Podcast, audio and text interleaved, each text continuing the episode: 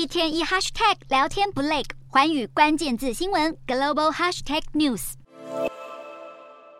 街道上人烟稀少，行人看起来形单影只，使得黑河市的冬天更显得萧瑟。黑河市是中俄两国边界的重要城市，也是两国共同富裕、亲密合伙的重要象征。英国媒体近日报道，新冠疫情爆发之后，边境关闭而人潮大减，市区的店面只剩下一半营业，街道也看不见游客。原本会有俄罗斯人前来购买皮草皮衣的购物中心，现在也看不见人影，经济大受影响。不过，中俄经济在其他方面还是极为互补。中国卖给俄国民生必需品，俄国则是出口天然资源给中国，推动中国的工业发展，尤其是能源方面更是如此。自俄乌战争爆发，中国大批采购石油、天然气，俄国才能撑过西方制裁。不过疫情降温后，中国已经解封，连接中俄关口的黑河公路口岸也重新开通，两国之间的贸易交流看似正在复苏，或许有机会重现黑河式荣景。前俄国央行官员则认为，俄中战略合作来到史无前例的高峰，这种合作恐怕会让莫斯科更加依赖北京。